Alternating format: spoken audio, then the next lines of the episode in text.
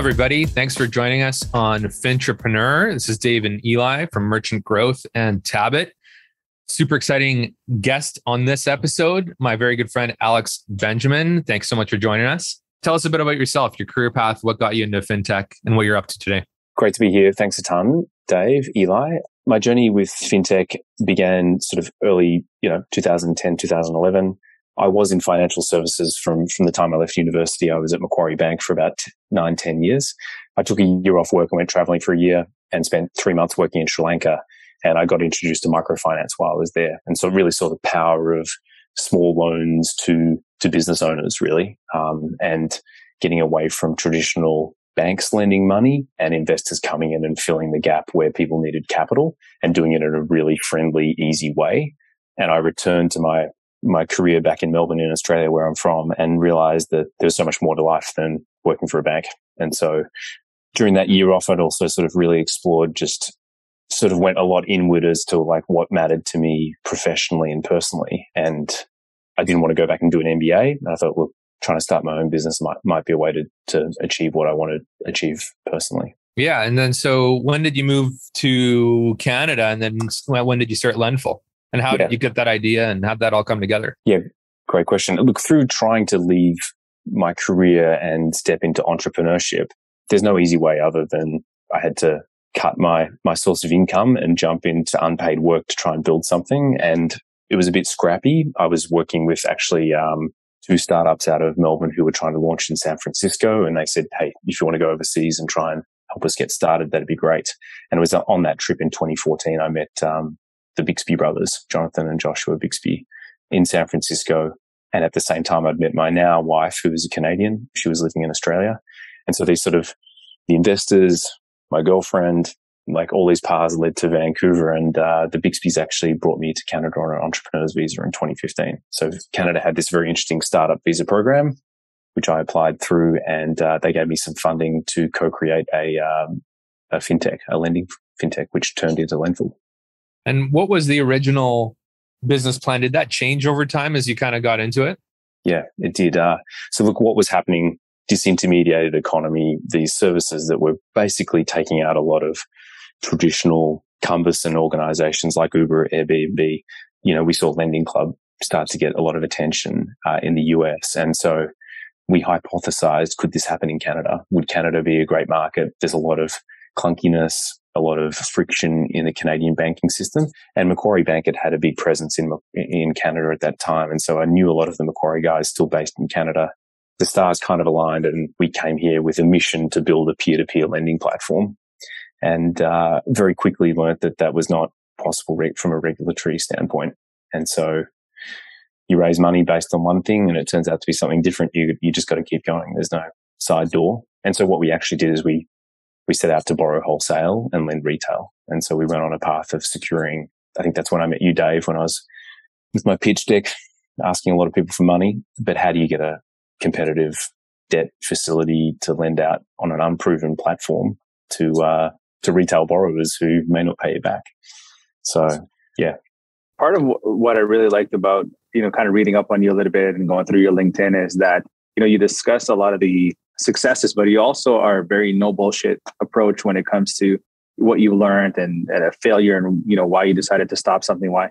So talk us through i mean some of the the examples like you know one of them was uh, care review in in australia. What was that experience like? And what, what kind of made you say okay we're gonna we're gonna stop this one we're gonna move on or or should we have continued and things like that? Great question. I think culturally australia is somewhat different.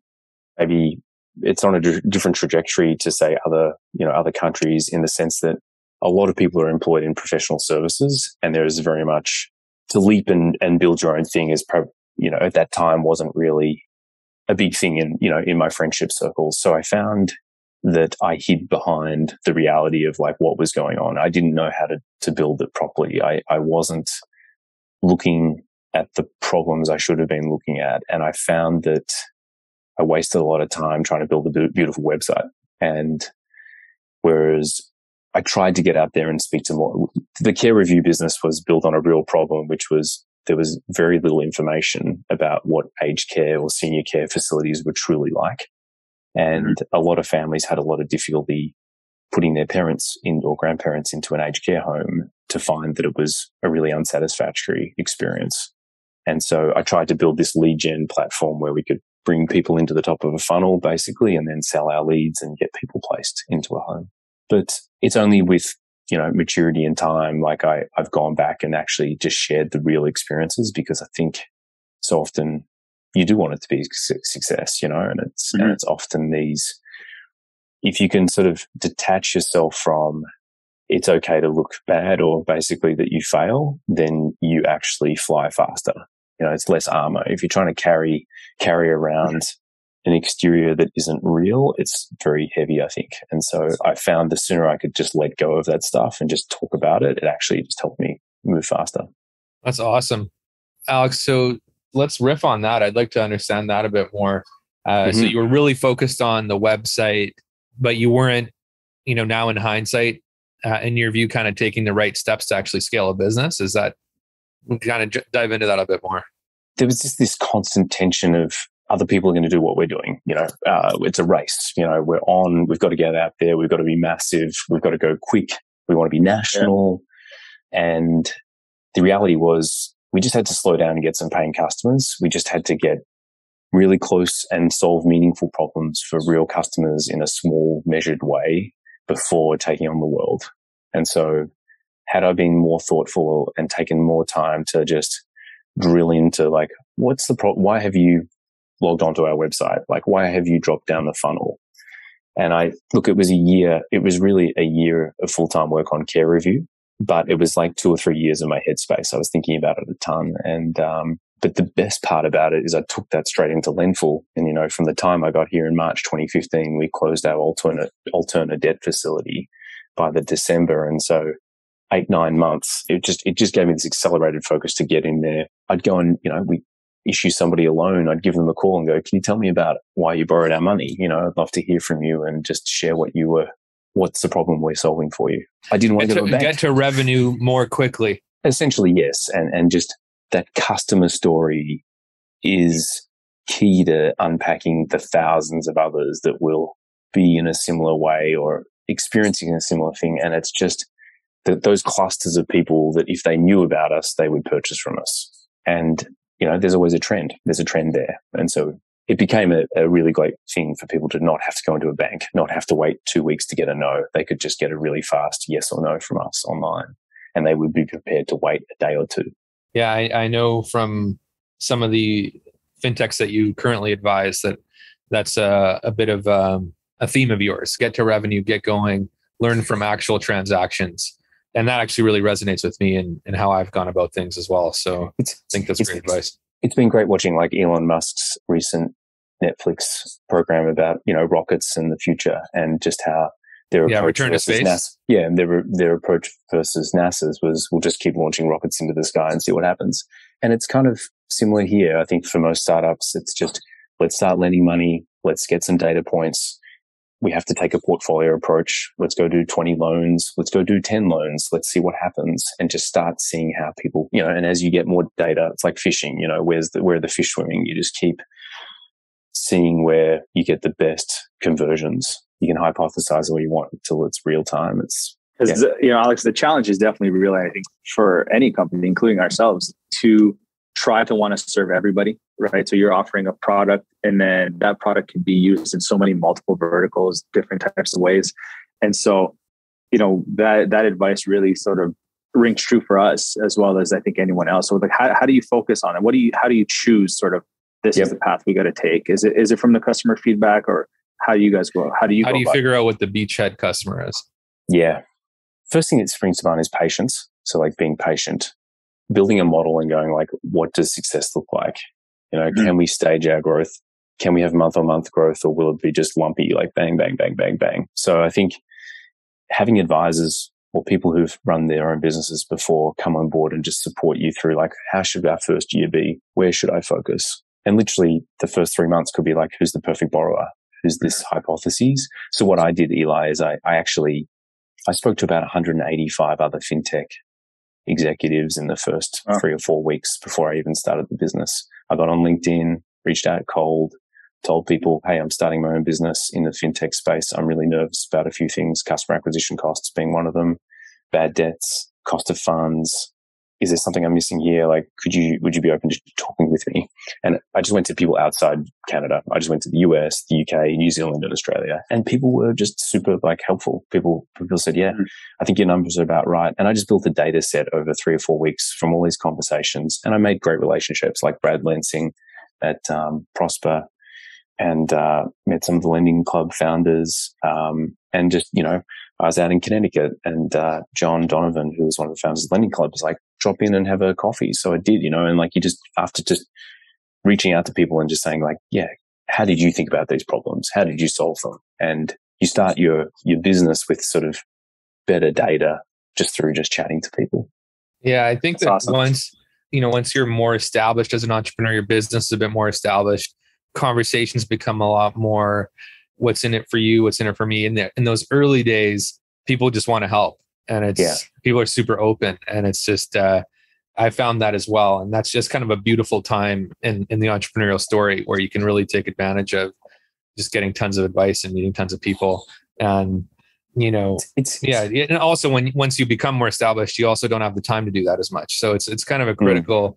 early uh early stage that's you know you need to take advantage of yeah well said it does get harder as you mature, as the organization grows. I think what it does remind me is that you can always get back in the call center. You can always get back on the front line as a, as a leader in your own organization and just listen to what's happening because the way your staff or the way your, you know, your loans clerks interact with customers, it could be like changing conversion rates a ton.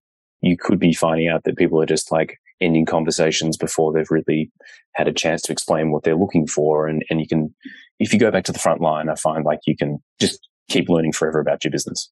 Yeah, I think it's important. Get out of the ivory tower and down on the ground floor and see what's going on.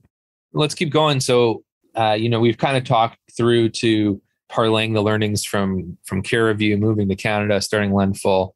You mentioned briefly getting that wholesale facility with Alterna. Let's mm-hmm. kind of dive into uh, the Lendful story yeah. in a bit more detail and you know what the main learnings were from there and and so on mm-hmm.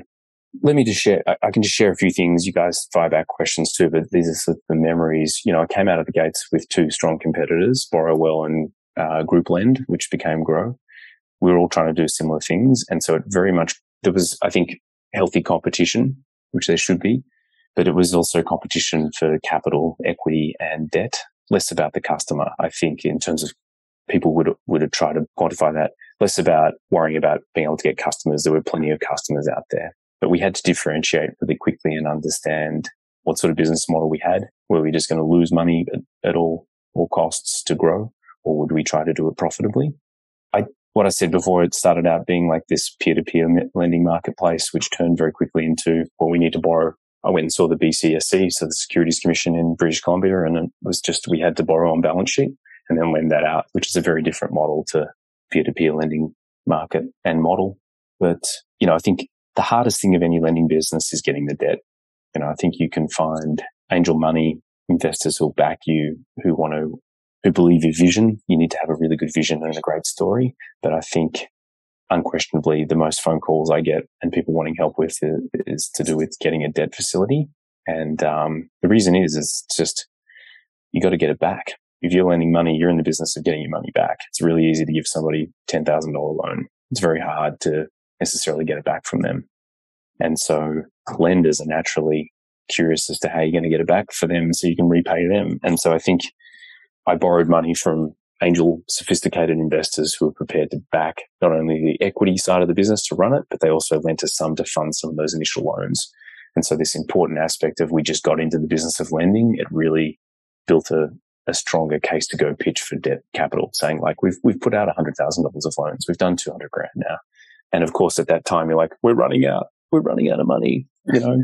but the reality is to um, people see what you're doing. And if, if you do run out of money, you just stop lending for a while. And that I sort of had all of these, all this pressure on myself where I was like, you know, actually we could just slow down our loans. We don't have to, we don't have to keep lending it out all the time if it ever got to that. And what subsequently happened is, you know, I just power dialed I kept uh, getting introductions to other lenders, and um, Rob Paterson at Alterna, the CEO there, said no to me. I think five times. You know, I kept asking. I was like, Rob, we've done more. He's like, great, come back to come back to me in a week or two. By the time they said uh, yes, I had two other offers on the table, which he said, okay, we'll do this. And at that time, when he said, we've decided to go ahead with you, I just I was kind of speechless because I was so exhausted. I was like, you know, we just uh, we're our backs feels against the wall. And he's like, you don't sound that excited. And I was like, I'm excited. um, so yeah, it was pretty amazing. That's awesome, man. It's different these days, of course, but it was it was definitely the earlier days of. What do you think's different these days? It's seven years on. I think market understands what's happening much better, and there's just I think a more accommodating and I think the executives within financial organizations in Canada understand what's happening better. But, you know, they probably see hundreds of pitches, but they, you know, they're looking for really interesting hacks on customer acquisition, you know, because they can keep lending money. It's just maybe you're getting, maybe you can get to a borrower that they cannot. And so they just, I think they're. I think people's education is better. Let's not forget Mogo was around a lot longer than I was. goeasy's been around for a long time. Others have been, you know, this is a it's just a different thing, you know, it's just a different type of lending that have had it that continued to evolve when I came around. What would you say is the single most powerful differentiator if you're a fintech that lends money? Customer acquisition. You have to have a great channel that is something that no one's seen that pays very well, you know? Agree. The rest is back end table stakes. Although you do need that debt capital and you need to manage your balance sheet well. That's usually what causes lending businesses to fail is actually nothing to do with performance of their loans or customer acquisition. It has to do with stability of their funding base. But that's, I guess, really it's ultimately table stakes. Yeah, and I, I think nurturing that customer relationship. So in the Lendful journey, we we ended up with um, partnering with mortgage brokers. You know, I, I learned out of Australia that if mortgage companies have a personal lend- lender in their ecosystem, they can convert five to ten percent more mortgage, and that the banks were all like very pro on personal loans. So Society One was very big in Australia. So I went and met those guys when I was there and they had just started to like adopt this credit score, credit checking funnel the engine that's like get a free credit check. And that's sort of how Borrowell and uh, saw Andrew Graham adopt that pretty quickly after they did that as well. And so this notion of, yeah, personal loans help convert five to 10% more mortgages. I started to like really back check that as much as I could. And people, people kept saying the same thing. Yeah, yeah, personal loans really help you convert a mortgage because we were, we turned on the, the online portal to drive leads into the business. We're getting like 100 applications a day. Like, whoa, there's no shortage of demand. So it was just all about the quality of getting the right borrower. Look, our book at our book at Lendful when we ended up being acquired by People's was I think um, seven fourteen credit score average, low bad debts, and we just we found that we just kept getting great clients through the the mortgage brokers channel because we we could see that brokers higher up the funnel brokers could bring in a younger couple for example just or, or somebody who's like got a personal loan who wants to refinance some credit card debt. You know these are all the things i didn't know beforehand but what we started to see was if you get away from interest only debt to a principal and interest loan your credit score increases. So you get this lift you know let's say over three months of being like a near prime of say 650 to suddenly you got a 695 700 credit score which immediately makes you a better better bet for a bank to offer a mortgage to. Additionally what's great is if you get off interest only debt is that in your pre-qualification for a mortgage with a mortgage broker you basically are able to afford more mortgage by not having an interest you know, a line of credit on your um, statement of position. So I can go into the metrics of that. But we just sort of saw these little angles and we just started to educate mortgage brokers on this. And so we did a partnership with M3, which was great. And they really supported our product, you know, the personal loan space. And then they ended up bringing in uh, Fairstone and I think Borrowell as well. And, you know, we ended up being part of the portfolio of personal loan offerings to M3's customers. That's very cool. And then Alex, eventually you did, you sold the business. Mm-hmm. Take us through that and what you've sort of parlayed into next. Yeah.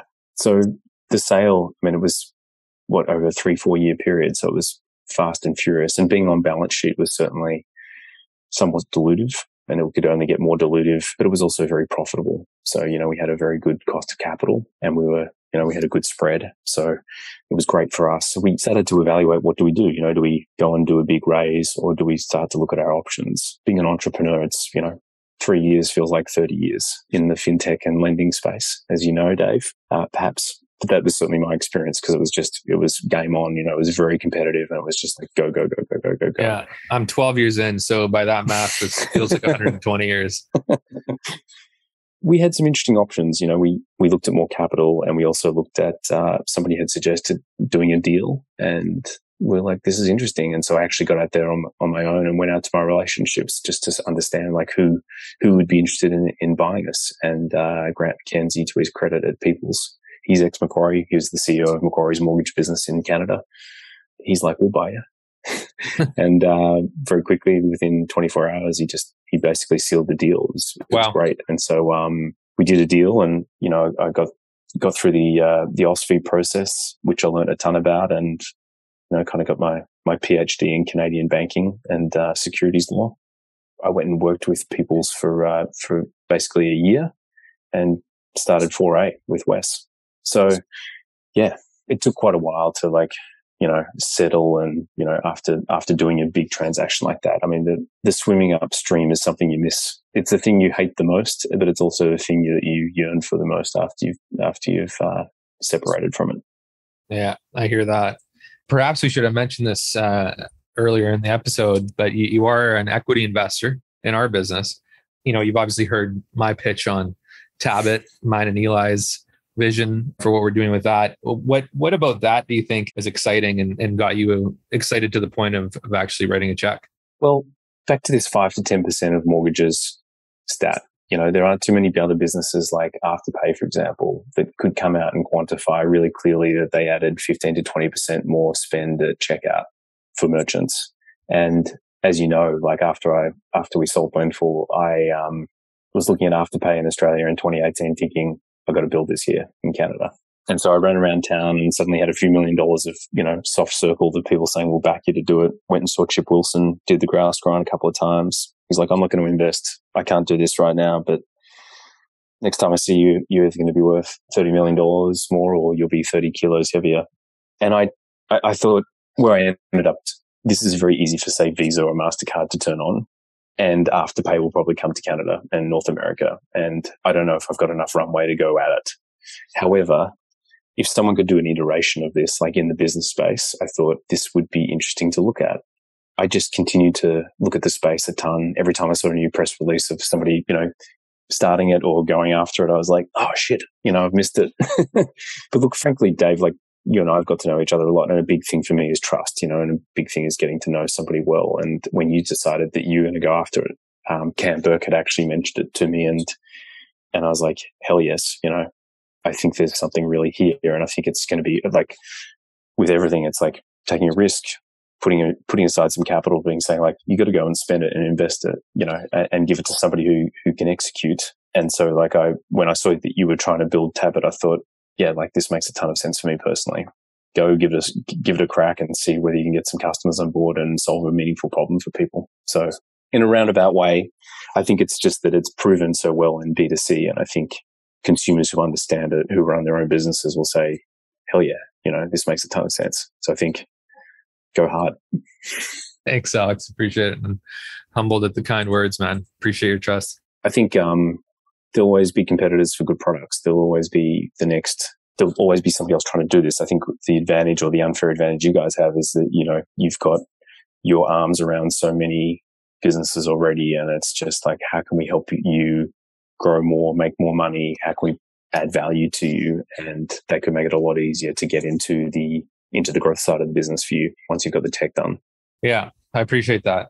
I do think that small business credit is trickier in, in some senses than consumer for sure. And, you know, we've spent a long time figuring that piece out. And I think that really will allow us to build Tabit in a way that's really sustainable and a great platform to to grow over time. There's one thing that I think like the future that's really interesting for me is just around this business lending space. And I think, you know, the space that we're in now of, of investing in other businesses, smaller businesses that aren't necessarily tech focused, but they're sort of traditional product businesses is that there's a big space for private equity financing, if you will, the banks have traditionally held very tightly to. And I think you're starting to see, you know, more and more platforms pop up with easier ways to finance, like acquisitions to investments, to raise debt for your own business with financing on uh, on receivables. And you know, I think that space is really interesting as well. So you guys have got such a great cornerstone at Merchant that Tabit's probably just the beginning of something that I can see other products launching out of this at some stage, which I'm really excited That's interesting, about. Alex.